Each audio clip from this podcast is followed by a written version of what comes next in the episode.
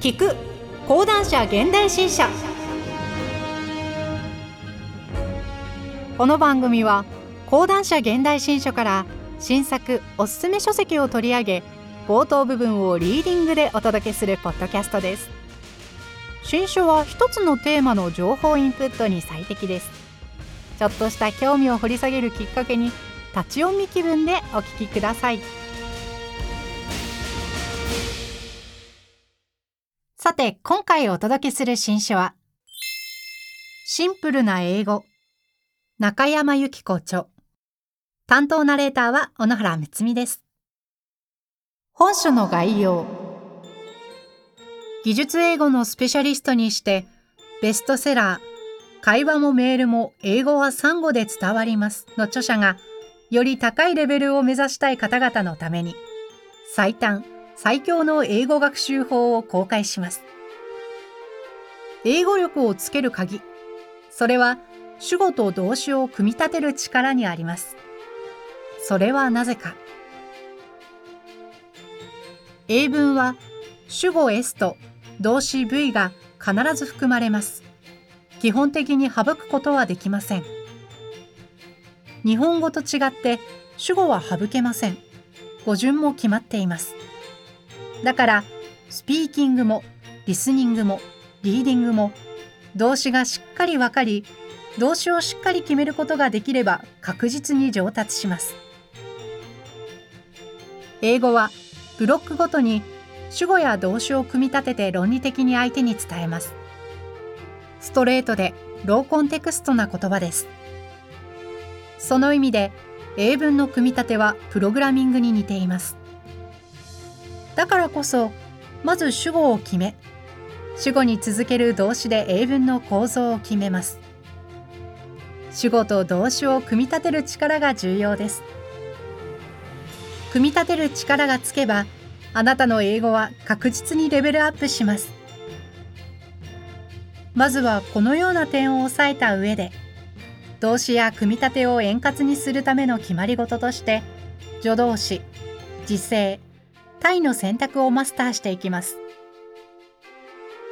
組み立てを強化するアイテムとして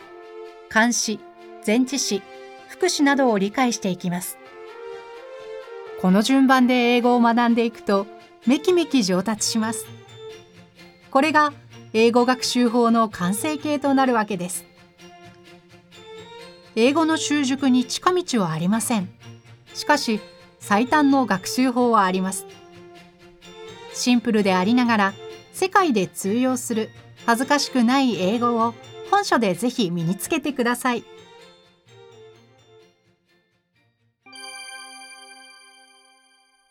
はじめに英語は主語 S と動詞 V の組み立てが鍵英語ができるようになる最短の方法英語力をつけるためには土台を作ることが重要です。土台が弱かったり、そもそも土台がなかったりすると、いくら知識を積み上げてもうまくいきません。英単語やフレーズを暗記しても、中学や高校の英文法をやみくもに復習しても、英会話レッスンでスピーキングとリスニングを練習しても、英語ができるようになったと感じにくいのです。しっかりとした土台の上で、英語力を伸ばしていく必要があります。英語力の土台とは、主語と動詞を決める力です。本書では、組み立てと呼んでいます。日本語から英文を作ろうとすると、言語の特徴が異なるために対応する表現が見つかりません。英語表現が見つからないと、自分のボキャブラリ不足で話せなかったと反省しがちですが、実際はそうではありません。英文を作成するためには、頭に浮かぶ日本語から英文の主語となるものを取り出し、その主語に合う動詞を続けることで、英文の各要素を組み立てる必要があるのです。その時、複雑な日本語表現はできるだけそぎ落とします。また、曖昧な日本語表現は明確にします。そぎ落としたり明確にしたりする過程で、知っているボキャブラリの範囲内に収め、自信を持って使える表現に落とし込みます。つまり、伝えたい内容をシンプルな英語へと組み立て直すのです。その組み立てを練習することこそが、英語ができるようになる最短の方法です。難解な英語を経て見出したシンプルな英語。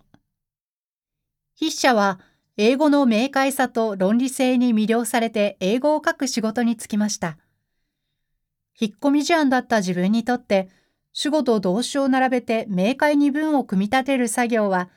まるで自分が違う人間になったように感じられる特殊な体験でした。産業翻訳の最難関と言われる特許翻訳にのめり込み、20年余りの間、膨大な量の英語を書いてきました。扱う内容は、コピー機やカメラから半導体などの材料、スマートフォン、人工知能といった新規な発明の技術です。伝わらない英文は容赦なく不明確という拒絶を受け、特許が取得できません。翻訳者になった当初は想像以上に厳しい世界に苦戦しました。そこで伝えるための英語として知られるテクニカルライティングと名の付く要所を読み漁りました。結果、日本の技術英語の難関試験、工業英検1級。現在の名称は、技術英検プロフェッショナルレベルに早期に首位合格して、文部科学大臣賞を受けることができました。その後は本格的な鍛錬の日々が始まりました。実務での膨大な量のライティングを通じて、複雑な内容を平易な英語で表す過程で英文の組み立ての重要性を見出し、英文の組み立て方法、つまりシンプルな英語のルールを独自に確立しました。特許翻訳者として働く傍ら、独自のシンプルな英語のルールを使って理系学生やエンジニアが英語で技術論文を書く方法を教え始めました。京都大学、名古屋大学、神戸大学、同志社大学などの大学や企業研究機関で15年余り、英文の組み立て技法を理由と根拠を示しながら説明する講義を行い、シンプルな英語のルールを強化しました。難解な技術を平易な英語で伝える指導に努めたところ、シンプルな英語の持つ力を知った理系学生、大学教員、研究員から英語の苦手意識が減ったという報告が相次ぎました。また、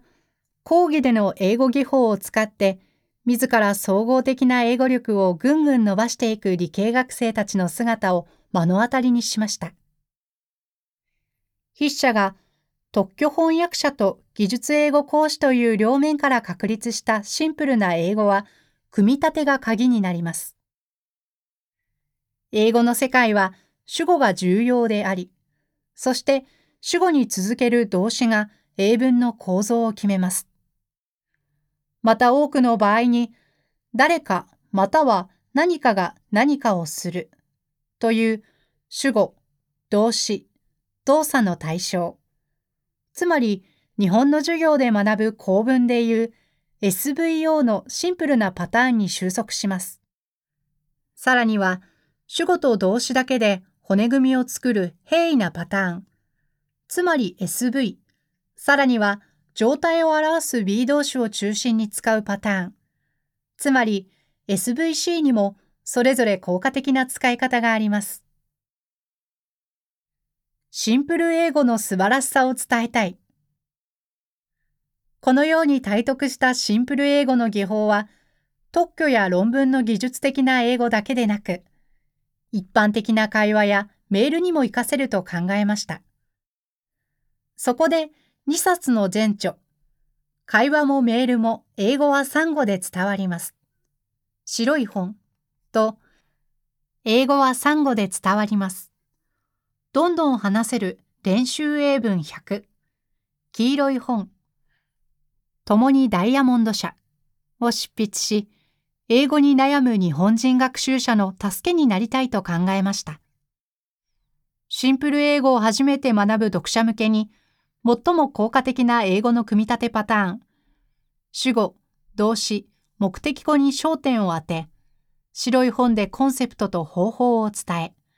黄色い本でそれを練習できる構成としました。おかげさまで30万人を超える読者の方々にシンプルなサンゴの英語を伝えることができました。老若男女の英語学習者からこれまでにない手応えを感じた。もう一度英語を好きになれる自信が出てきた。という嬉しい声が寄せられました。一方で、他の組み立てパターン、構文は使ってはいけないのかという声や、話せてもリスニングができなければ英語でコミュニケーションができないのではないか、幼稚なのではないかという声が聞かれることもありました。サンゴの英語の根底にある英語の主語と動詞という最も重要な特徴について伝える必要性を感じました。英語が使えるようになるためには、頭に浮かぶ日本語から英語の主語となるものを取り出し、主語をはじめに配置します。続いて、主語に合う動詞を探して配置。動詞を決めることで、英文の組み立てを決めるのです。英語学習の土台となるこの組み立てをさらに詳しく伝える書籍を作りたい。また、主語、動詞、目的語のパターンに加えて、主語と動詞だけからなる文の組み立てや B 動詞を使った表現も、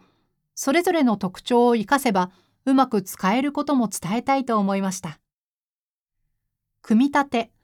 つまり主語と動詞の大切さに気づくことで、スピーキングに加えて、リスニングもリーディングも改善できます。主語の後に来る動詞を聞き取ろうとすることで、頭の中身を理解しやすくなります。また、動詞を探して読むことで、英文の構造が格段に理解しやすくなります。土台に知識と体験を積み上げることで、英語学習が加速度的に進むのです。本書で提案する主語と動詞を効果的に使ったシンプルな英語は、非ネイティブ用にあえてシンプル化した英語というわけではなく、英語の本来の特徴に着目したものです。ビジネスの現場で英語ネイティブや他国の英語、非ネイティブと渡り合える英語です。また、英語は文の骨組みが簡素である一方で、細部を工夫してより明確に伝える言葉でもあります。細部には例えば、監視座や名詞の加算や不加算、意味を明快に伝える前置詞があります。本書で目指すのは、シンプルでありながら、細部まで正しくかつ効果的に表現する英語です。勤勉な日本人の特徴も生かした日本人が胸を張って使える英語を確立したいと考えます。英語は一夜にしてできるようにはなりません。しかし、あなたの英語が最短で確実に変わる方法を本書では提案します。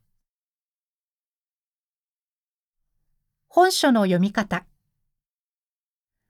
第1章では、本書が提案するシンプルな英語の概要を説明します。文の組み立てという点において、英語がどのように日本語と異なるかに触れながら、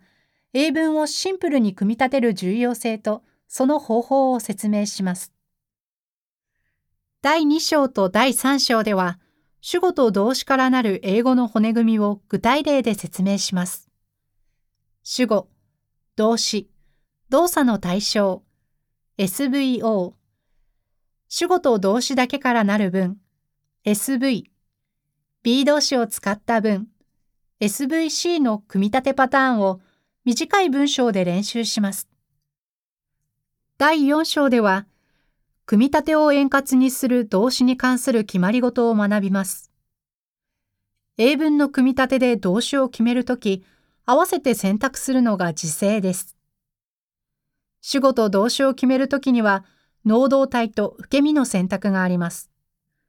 また、効果的な動詞で明快に表現するとき、助動詞で話し手の気持ちを加えることも可能です。時制、対、助動詞、加えて効果的な英文の組み立てのコツとして、否定文を使わずにポジティブに表現する方法、複雑な構造を控えて短文で表す方法、他も紹介します。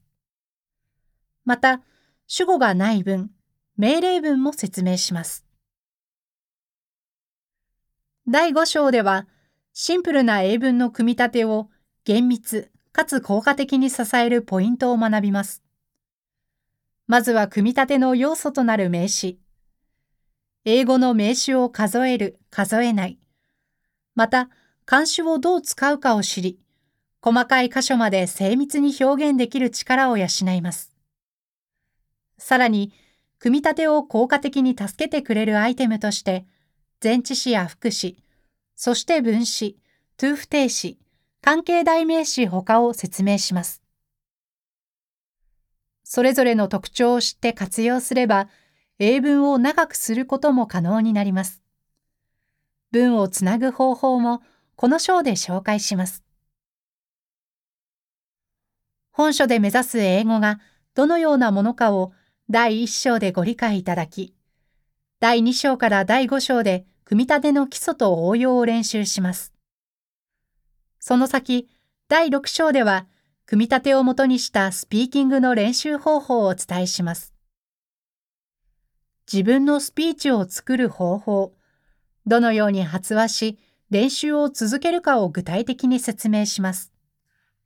第7章では、本書で習得する英語の組み立て力をリーディングやリスニングに活かし、合わせてボキャブラリも習得しながら、4技能を総合的に伸ばす方法をご紹介します。そして第8章では、継続的に英語力を伸ばすためのコツをお話しします。筆者が日常的に行っているおすすめの英語勉強法もご紹介します。早く英語ができるようになりたいと願っている人、英語を使う必要性に迫られているけれど、うまくいかなくて困っている人、そのような学習者が英語の土台を作ることで、それぞれが理想とするレベルの英語へと効率的に到達することを目指します。今回は講談社現代新書から中山由紀子著シンプルな英語をお届けしました。ぜひ町の本やオンライン書店などでお求めください。また、講談社現代新書には本の内容を音声で聞けるオーディオブックもございます。配信サイトは audiobook.jp です。こちらもぜひお聞きください。